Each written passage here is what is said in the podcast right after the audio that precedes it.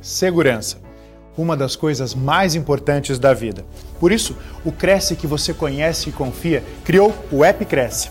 Nele, você pode encontrar um imóvel para o seu lar, negócio ou investimento. Todos cadastrados por corretores de imóveis, fiscalizados pelo órgão regulador. E você, corretor, pode acessar cursos, atualizar cadastro, inserir e gerenciar imóveis. Fácil e gratuito. Baixe agora o app Cresce, seu imóvel com segurança na palma da sua mão. Obrigada, Adriana. Agradeço a oportunidade aqui de poder dividir meu conhecimento, dividir experiências. Quando eu conversei com a Tânia, que é colega da Adriana aí no Cresce, me fez esse convite, ela comentou da importância desse tema e eu confesso que, num primeiro momento, foi muito difícil para mim encarar esse tema, porque, apesar de ser psicóloga e ter todo o conhecimento aí da ciência do comportamento, eu também estou vivendo um momento difícil, como todos vocês, nesse momento tão delicado que o mundo todo está atravessando, né? Então, eu queria dizer também que eu vivo o estresse diariamente, tento administrá-lo da melhor maneira possível, e não é pelo fato da gente ser psicólogo que a gente se blinda, muito pelo contrário, né? A cobrança é ainda maior. Eu espero, no dia de hoje, mostrar um pouco dessa vulnerabilidade também, que, assim como os profissionais, de uma maneira geral, os psicólogos também passam por essas vulnerabilidades, né? A Adriana falou um pouquinho do meu perfil profissional, né? Hoje eu sou Head de Desenvolvimento Organizacional da empresa Allin, que a qual eu trabalho já há 8 anos, mas eu queria falar um pouquinho também do meu momento. Hoje eu sou casada com um profissional que trabalha no mercado imobiliário, então final de semana realmente é bem intenso. Tenho 2 crianças, uma pré-adolescente, um na fase de alfabetização, então, e trabalho full-time também. Então, o estresse, ele é administrado, eu digo, não só diariamente, mas a cada minuto. Todos nós passamos por isso, a gente encara o estresse como uma doença, ela é uma doença contemporânea, e ela desencadeia muitas outras doenças, e muitas, não só o acometimento mental, mas também físico. Ela altera todo o nosso funcionamento corporal. Então, é algo, ela começa muito silenciosamente e ainda é vista, por ela ser muito frequente, né? O estresse ser uma doença muito frequente, o grande perigo é a gente encarar como uma normalidade. Estou estressado, tá tudo bem. Não está tudo bem. O estresse, ele exige uma administração, uma hipervigilância de cada um de nós, e eu espero, assim, com muita humildade e vulnerabilidade também, poder transmitir para vocês não só a teoria, mas a experiência de quem vive ele também diariamente, tenta administrar. No momento em que a gente está hoje de transformação mundial, de pandemia, é muito complicado dizer que o estresse é possível evitar. Eu diria que nesse momento o que mais a gente pode fazer é aprender a administrá-lo, com muita destreza e com muita inteligência emocional. Então, a ferramenta, né, a linha mestra que eu pretendo passar para vocês hoje é como que a inteligência emocional pode nos ajudar a encontrar estratégias de combater o estresse e poder administrá-lo da melhor forma, para que isso não vire um grande problema na vida da gente, a gente tenha que dar uma pausa geral ou dar uma pane geral aí em todo o nosso sistema interno, tá certo?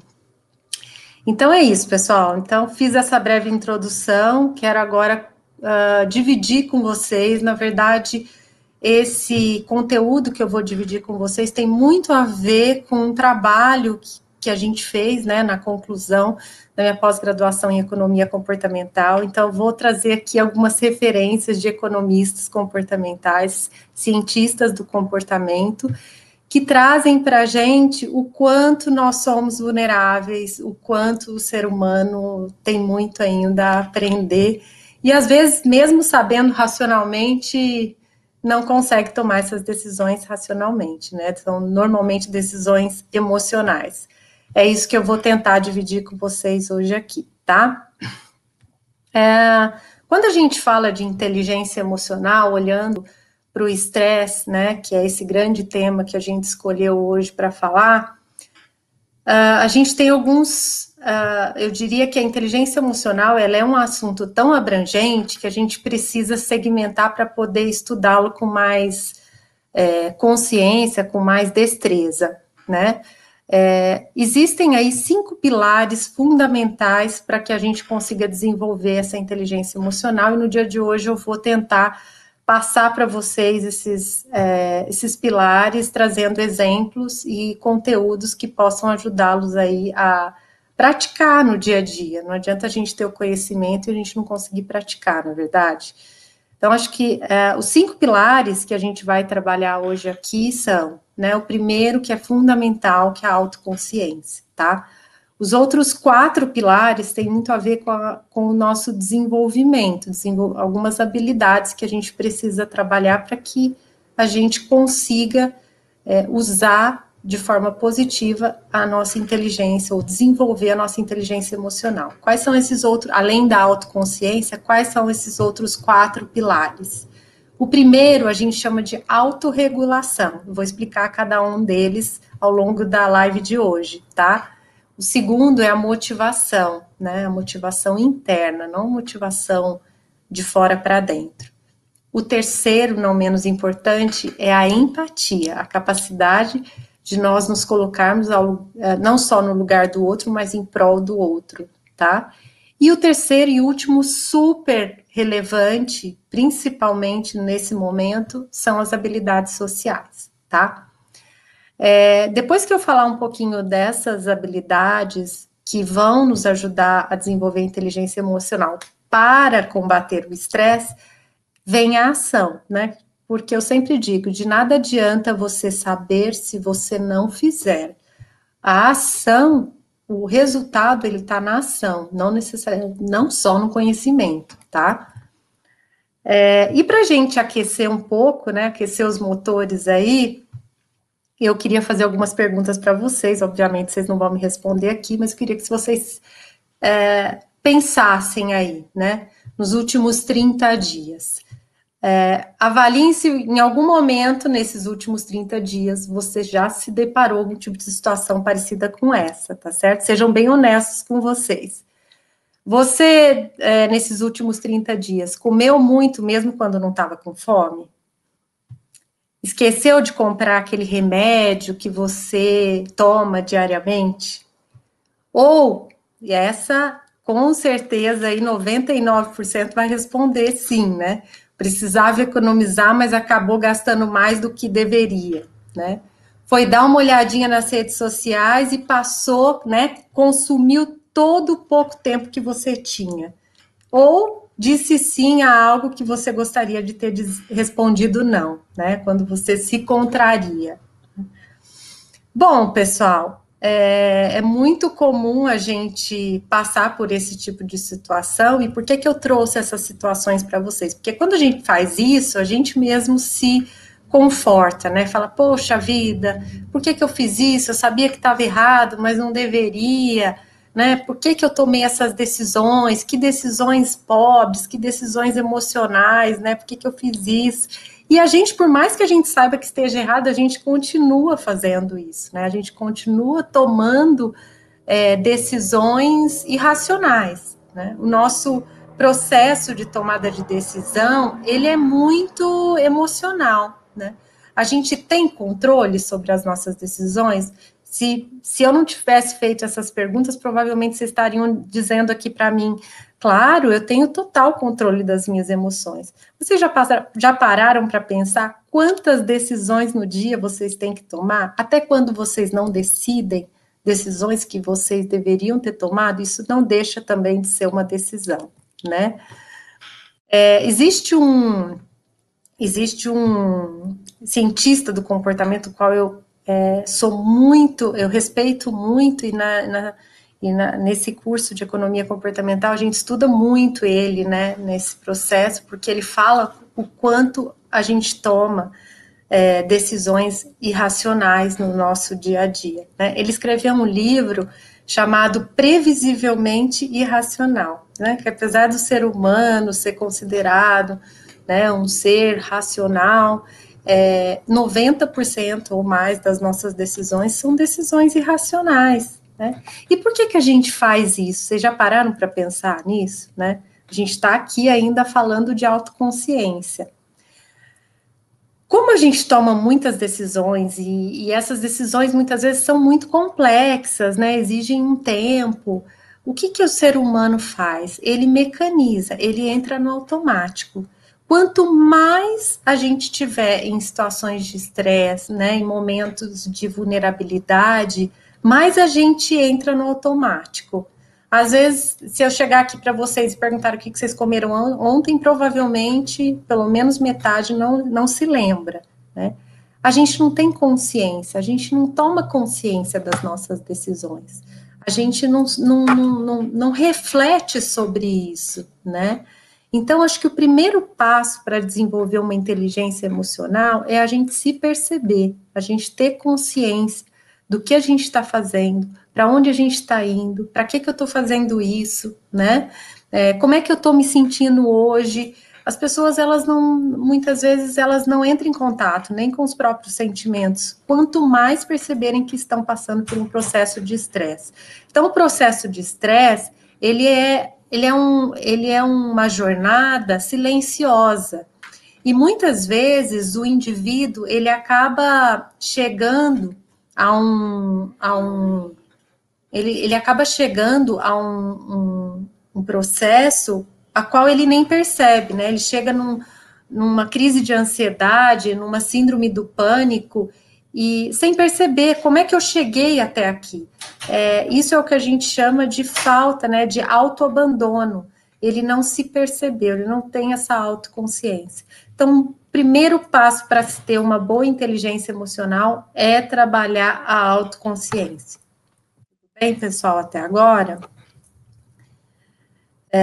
Quem tiver dúvidas e quiser compartilhar ou dividir alguma questão, coloquem aí no chat, que a Adriana depois, no final, vai compartilhar comigo e a gente vai dividindo e tentando responder a todas essas perguntas. A gente vai deixar algum tempinho aí, Adriana? Vamos lá, então, pessoal. Como eu falei para vocês, o primeiro step é a autoconsciência, e aí, a partir do momento que você se conscientiza de onde você está, o que você está sentindo, para onde você está indo, qual que é esse momento que você está passando, Você começa ao se conhecer, você começa a ter um controle maior sobre a sua vida, a poder administrar. O que é a administração do estresse? Poxa, você está à frente dele, não ele está te comandando, Você começa a comandar isso.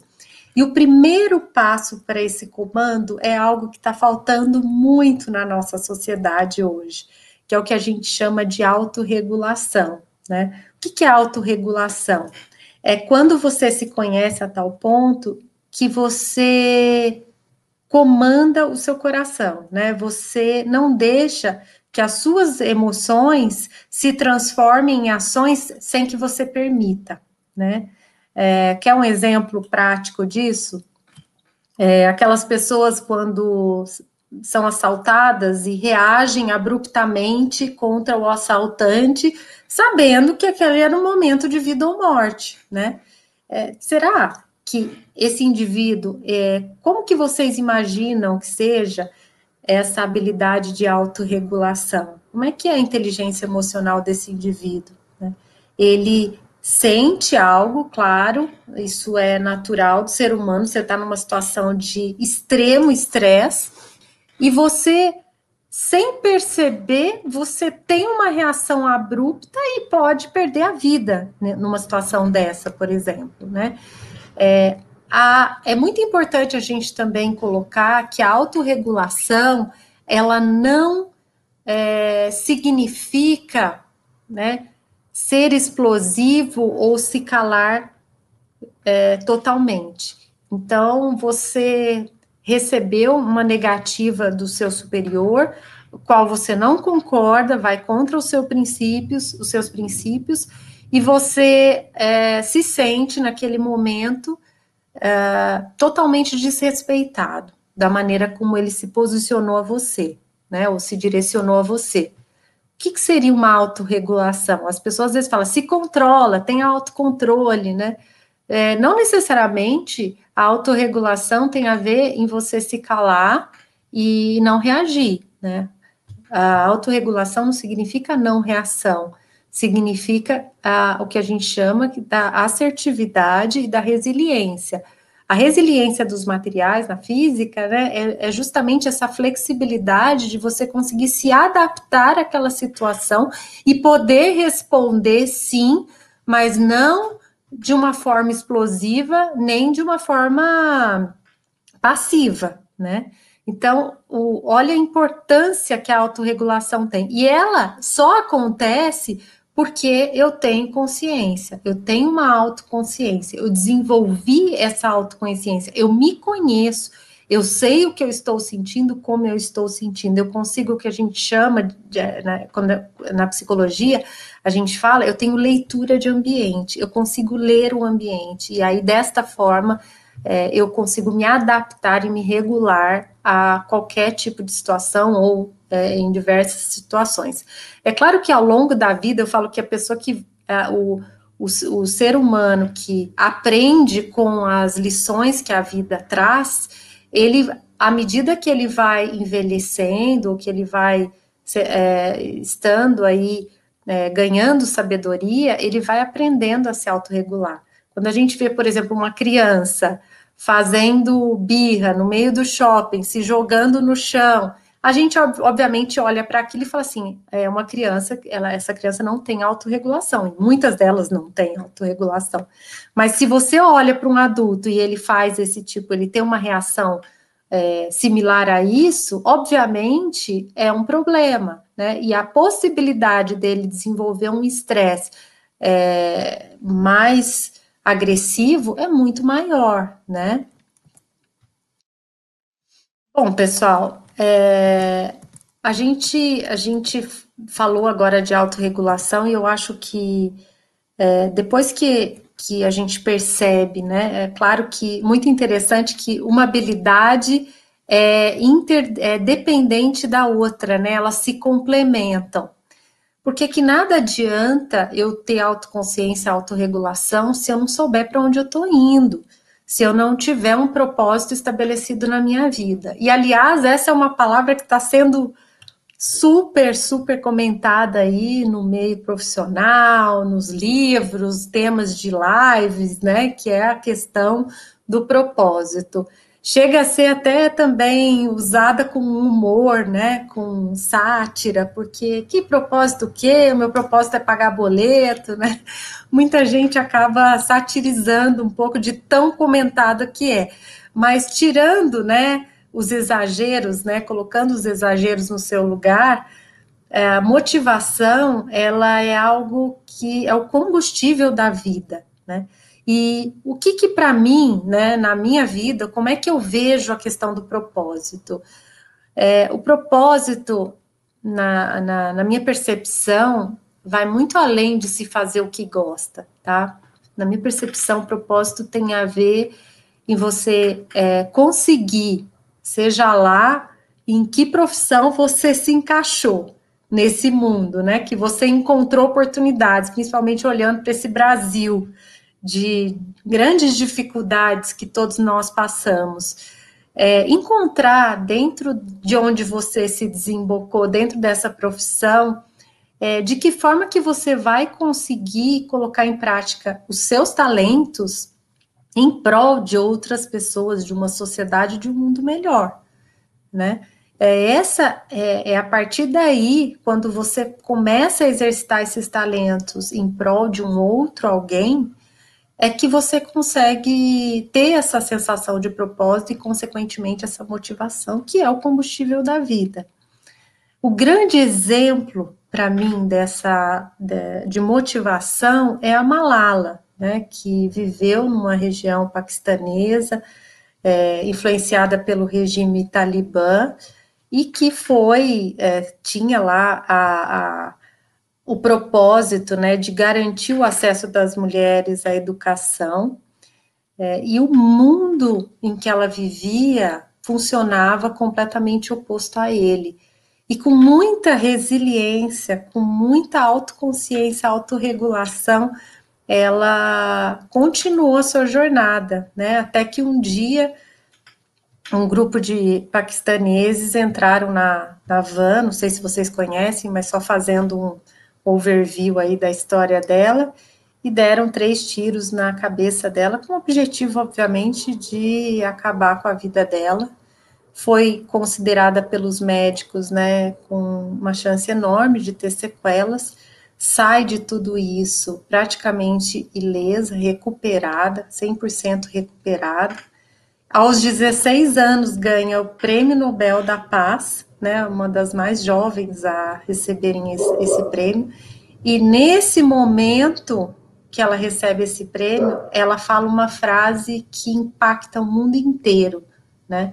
Ela fala: uma criança, né, um professor, um livro e uma caneta podem mudar o mundo.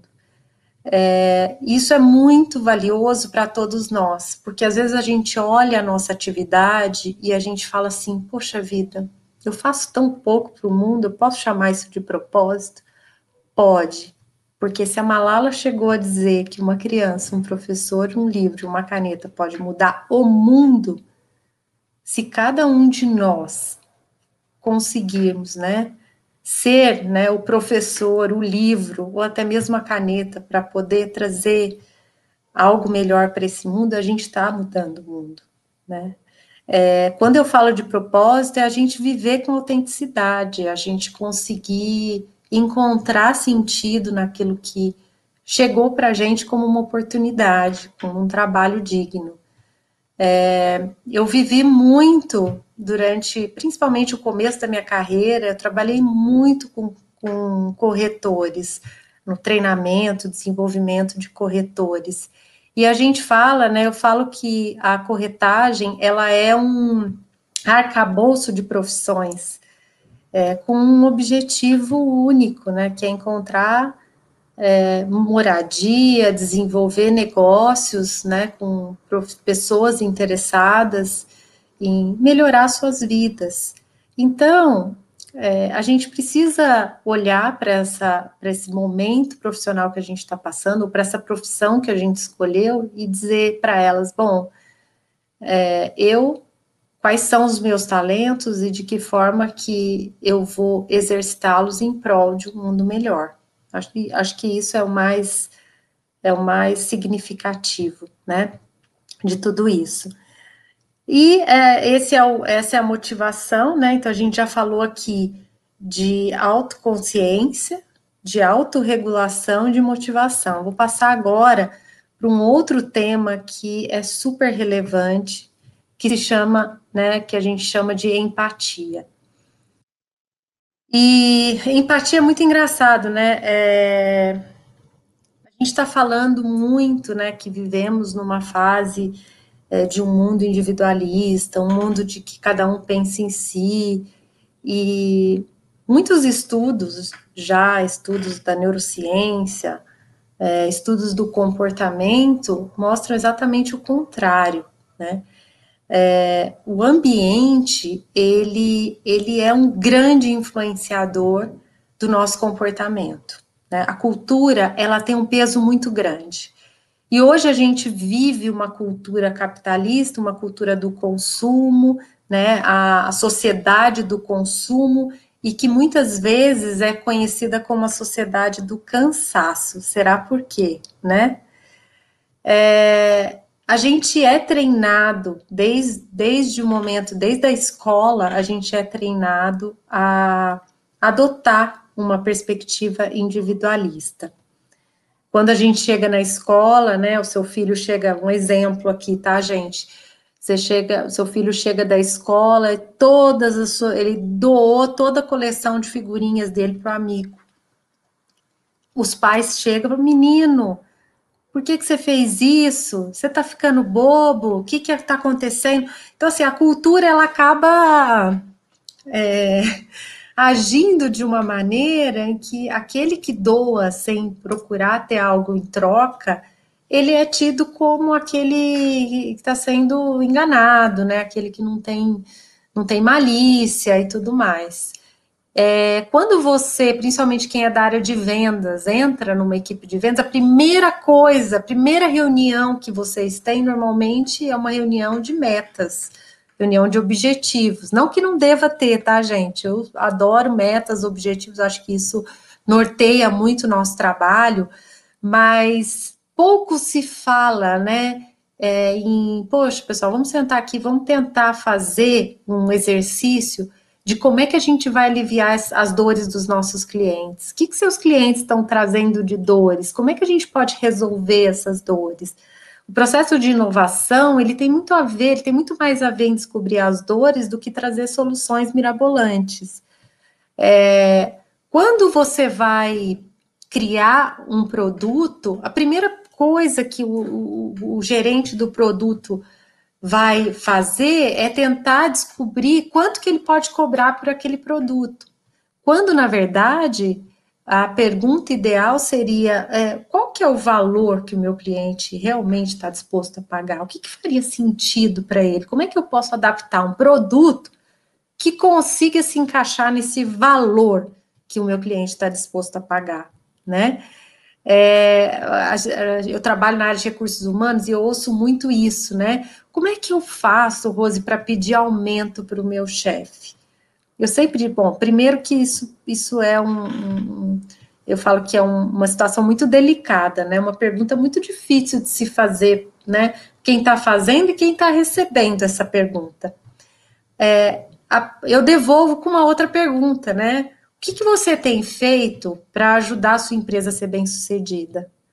Né? A gente fala de um esforço coletivo, a gente fala de um bloco, a gente fala que uma criança, um aluno, um professor e uma caneta mudam o mundo. Quando é dito isso, não é né? É se cada um fizer a sua parte. E muitas vezes a gente olha só para si, né? A gente se fecha. E a empatia, ele é o grande caminho para o sucesso, né? O Dan Ariely, ele fala uma frase brilhante, que eu acho brilhante, que os valores definem as escolhas do que não fazer. Né? Quais são os seus valores? O que te define? O que você escolheu não fazer? Porque muitas das nossas decisões é aquilo que a gente não decide fazer e a gente se deixa levar. O estresse, ele é muito isso, ele vai te arrastando para uma situação que depois ele te controla. Né? O grande lance do estresse não é torná-lo inexistente, que isso é praticamente impossível, vamos combinar, gente, no mundo em que a gente vive é praticamente impossível. A grande questão é quem vai dominar quem. Você vai dominar o seu estresse, você vai conseguir dizer qual que é o seu nível de estresse, como é que você vai fazer para sair dessa, né? Ou você vai deixar que ele te defina, né? Que ele faça escolhas por você. Eu falo que tudo é uma decisão nossa, nada acontece ao redor porque era para ser. Foi decisão nossa também não escolher. A gente já foi feito, né? Foram feitos vários estudos acadêmicos que sobre burnout, inclusive, não sei se vocês conhecem esse termo, é um termo muito utilizado no mundo corporativo, né? Que é quando isso tem acontecido demais, né? O Brasil é um dos líderes, infelizmente, em burnout. Principalmente a área médica tem muito burnout. E o que é o burnout? É aquele sentimento de exaustão de que você queimou todas as suas baterias e que você não tem nenhum recurso interno para poder sair disso, né? Então, aí acarreta uma série de outras doenças e tudo mais. Já é considerado uma doença profissional, inclusive o burnout. Por que isso acontece? Muitas vezes acontece por falta de propósito e motivação. A pessoa vai fazendo, ela não percebe, ela não sabe diferenciar, ela não consegue se desligar do trabalho, ela não consegue ter prazer em outras coisas, ela não consegue, de repente, desligou o computador, vai passar um momento feliz com a família, com os filhos, ela não se desliga. E quando ela está no trabalho, ela também não consegue produzir. Então, ela trabalha altas horas sem entender o porquê e para que ela está fazendo isso. E quando a gente olha, por exemplo, eu gosto muito de fazer a correlação com artes. Quando a gente olha o artista plástico, ele vara à noite pintando um quadro e tá feliz da vida, vai tomar um café de manhã e tá feliz da vida. Então, muitas vezes, o que acontece? Não é a carga de trabalho, é o motivo pelo qual eu estou fazendo aquilo, é o meu propósito. Tá claro isso, pessoal? Acho que isso é super importante, isso é um aspecto chave que diferencia estresse de flow, que a gente chama, que é o fluxo. Você está tão envolvido com o seu trabalho que você entra num fluxo prazeroso, e isso não gera estresse, por mais que você trabalhe horas e horas a fio. Você sente que o seu talento está empregado ali e que ali você deixou a sua identidade. A palavra, eu gosto muito da etimologia das palavras, quando você fala da palavra realizar-se, é tornar real, é imprimir a sua identidade, é você tornar um sonho seu em realidade, é você materializar um talento seu, né? Então, se a gente conseguir, eu falo que não é todo dia, mas se a gente conseguir em 50% do que a gente faz, a gente materializar os nossos talentos em prol de um mundo melhor, a gente vai diminuir drasticamente o nosso adoecimento por burnout, por estresse, tá certo? Adriana, vocês estão me ouvindo, pessoal? Tá funcionando a live aí? Só me comenta aí, que senão, às vezes tá off, eu não tô... Estão me ouvindo? Vamos lá. Vamos continuar. Sim, estamos te ouvindo perfeitamente, Rose. Pode ter continuidade, sim. Tá ótimo. Bom, pessoal, a gente vai... Eu já estou chegando ao último pilar da inteligência emocional, não a menos importante, muito pelo contrário. Eu falo, mais do que você ter uma inteligência cognitiva, é você conseguir desenvolver habilidade social. Habilidade social, ela não é um talento privilegiado de alguns. Ela é uma habilidade que todos nós temos que desenvolver, quer queira, quer não, tá? A gente vive num mundo hiperconectado, né? Mesmo que o isolamento social, acho que o isolamento social tornou isso ainda mais evidente, da importância da gente conseguir entrar em contato com as pessoas e conseguir trazer, inspirar pessoas e conseguir fazer o que se precisa, buscar recursos para que se tenha sucesso, seja um sucesso seu, seja um sucesso coletivo. E quando a gente fala, inclusive, a gente acha que a área de vendas é a área que tem que ter habilidade social. Muito pelo, assim, não necessariamente, tá, gente? Todas as áreas dentro de uma empresa, todas as áreas de negócio, se elas não tiverem, né, se os profissionais, se as pessoas não tiverem habilidade social, isso prejudica não só os negócios, mas inclusive a felicidade. Foi feito, né, um estudo na Universidade de Harvard, foi o estudo mais longo da história, né, um estudo de 70 anos sobre felicidade, e eles pegaram alguns estudantes de medicina, né, e começaram a seguir a vida deles para poder medir o que estava trazendo para eles o bem-estar e a felicidade. E a conclusão desse estudo, se é que dá para dizer conclusão, é que existia um único fator convergente que determinava, né, o grupo que conseguiu ter maior sucesso no quesito bem-estar e felicidade. Adivinhe qual era, né? As relações interpessoais. Quanto mais hábeis essas pessoas foram em estabelecer relações sociais positivas ao longo da vida, né, encontrar parceiros que pudessem trazer para eles essa felicidade, mais esse sentimento de felicidade era presente, tá? Não tinha nada relacionado a dinheiro, a saúde, ao que comia, né? Eles investigaram absolutamente tudo.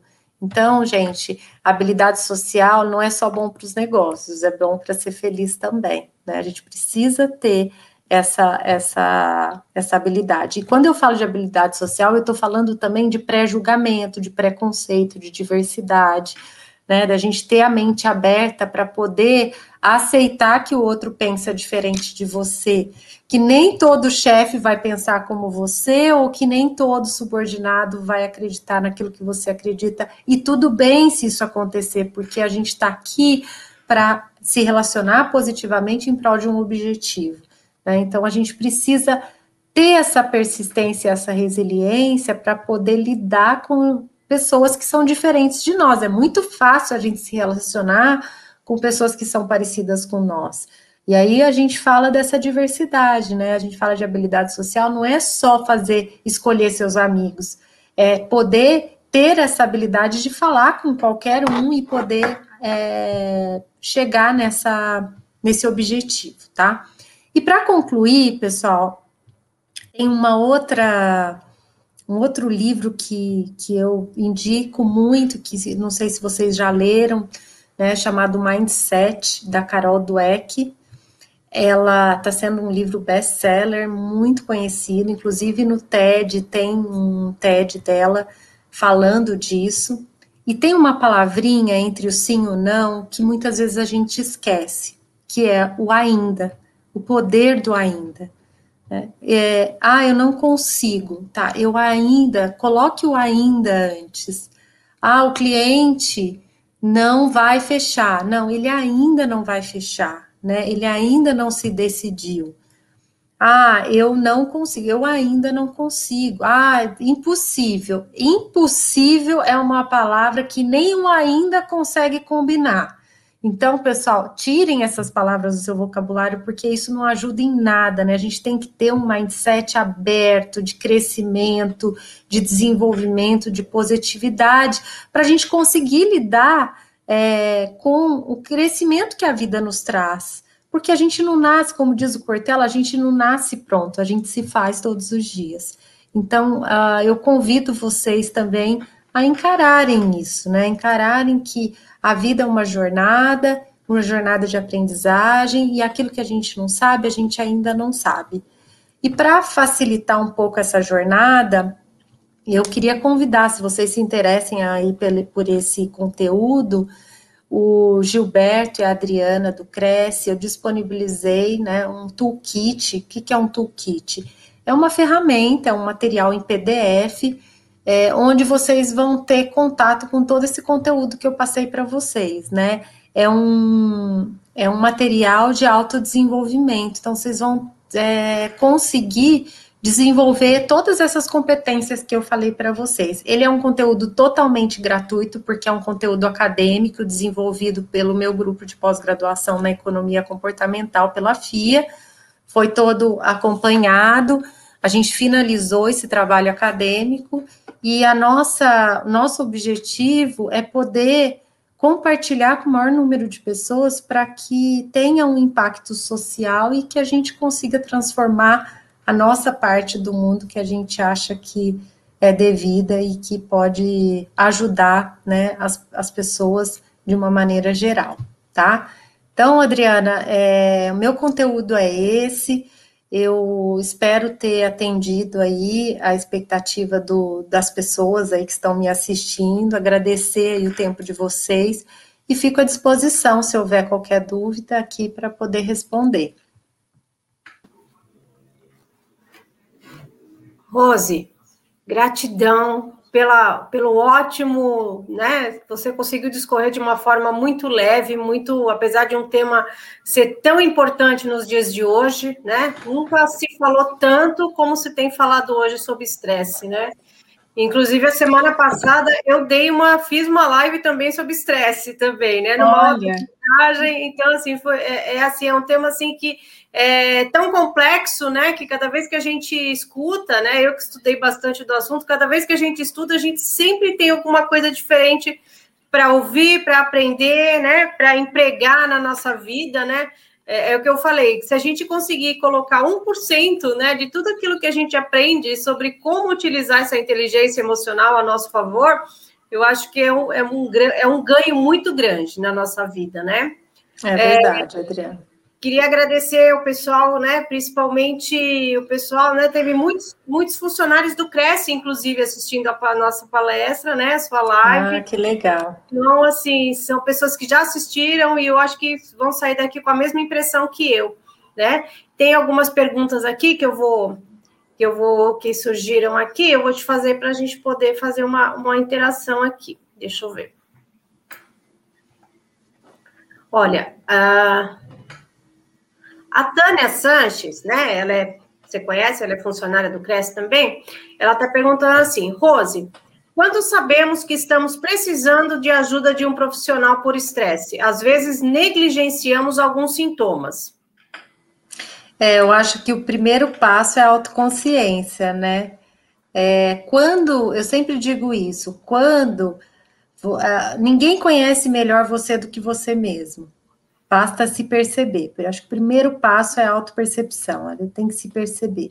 Mas quando você deixa de fazer as suas atividades básicas, né, que eu falo assim, de levantar, tomar um banho, aquela vontade de você,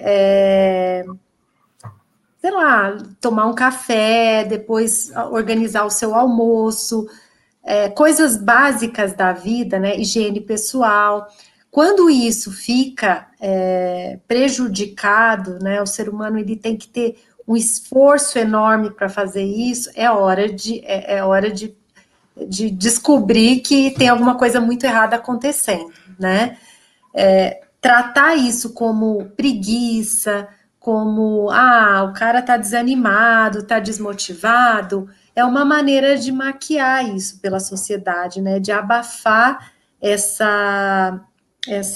resquício, né, isso tudo que o estresse. Outra coisa que tem muito a ver com burnout, né, porque tem várias, o estresse pode levar a uma depressão, ou pode levar também a um burnout, algo que excessivo, né. Um outro aspecto, né, que a gente olha para o estresse é a pessoa que não consegue se desligar. Então, ela está no trabalho, é o que eu falei, ela está no trabalho, mas ela não está conseguindo analisar aquele relatório, ela está tendo dificuldade de atenção, ela não está conseguindo ter atenção nas reuniões que ela participa, aí ela sai de lá, ela não consegue estar plenamente com a família, ela falta essa coisa, é aquela impermanência das coisas, ela não se sente pertencente a nada, né? E fora, né, quando a gente fala dos impactos físicos, né, sudorese, taquicardia, compulsão, ela pode desenvolver alguma compulsão, seja compulsão pela comida, compulsão pelo cigarro, então tudo isso são consequências que o estresse já está tomando conta, o estresse está comandando o seu comportamento. Seu comportamento de necessidades básicas, seu comportamento de higiene pessoal, seu comportamento de agressividade. Então, o estresse também atua muito no controle emocional. Você não tem controle emocional, então, ou chora muito, ou se descontrola emocionalmente, né? Tem um nível de agressividade maior. Tudo isso é algo para levantar realmente sinal de alerta e buscar ajuda. Eu falo que buscar ajuda não é vulnerabilidade, o contrário sim, né? Quem não busca ajuda é aquele que se sente invencível, e não existe, né? O ser humano ele é vulnerável por si só, né? Certo.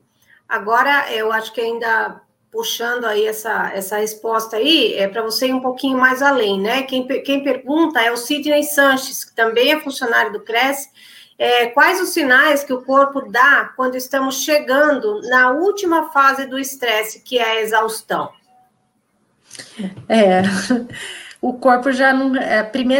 o estresse também diminui a imunidade, né? Então, às vezes a pessoa acha que é o resfriado o problema, ou o problema é alguma outra doença, né? Que a gente vê recentemente, eu tive um caso de uma criança que teve meningite, tudo isso tem muito a ver com a imunidade baixa, né? O médico chegou e disse, olha, muita imunidade baixa. Por que que tudo isso acontece? Porque, às vezes, a pessoa ela tá vulnerável emocionalmente, né? Então, o corpo, ele responde em tudo, e ele busca um canal, cada organismo, ele tem a sua vulnerabilidade, né? Então, algumas pessoas a gastrite nervosa, outras pessoas ataca em outros, né, mulheres, por exemplo, às vezes tem cistite, tem alguns problemas ginecológicos. Por quê? Porque ele abaixa a imunidade, né, o estresse. Ele gera uma tensão, é como se você estivesse fugindo de um leão no meio da selva, isso é... O comportamento que você reage de um estresse, ele é super importante para a sua sobrevivência. Só que quando ele acontece todo dia, toda hora, o seu corpo não dá conta disso. Então, as reações, elas são inúmeras, né?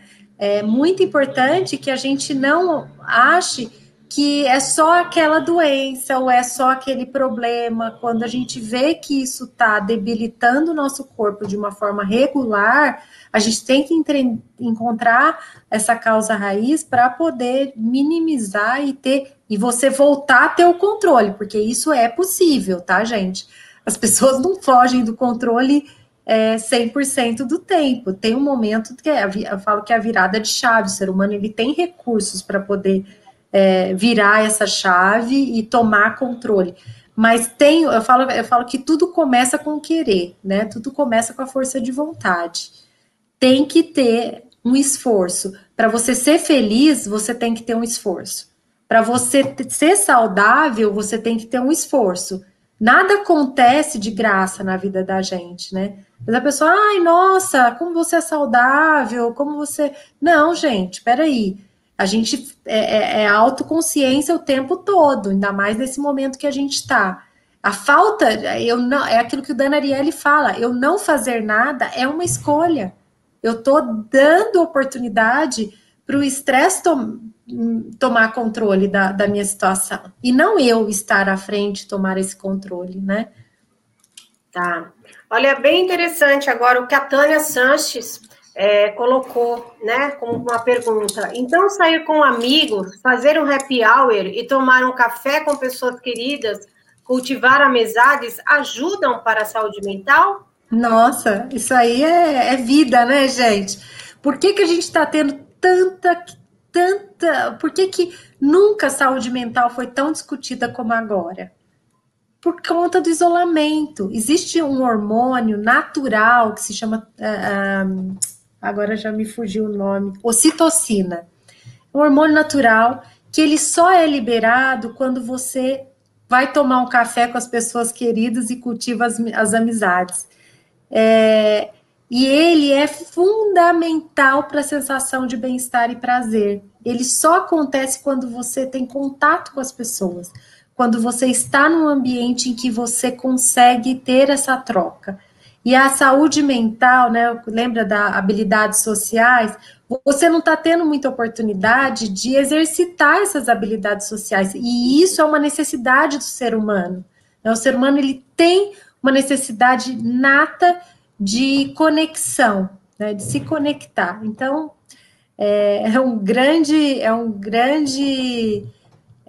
uma grande ferramenta aliada ao estresse, com certeza, sem dúvida. Porque acho que hoje, né, principalmente, as pessoas têm ficado muito sozinhas em casa, né?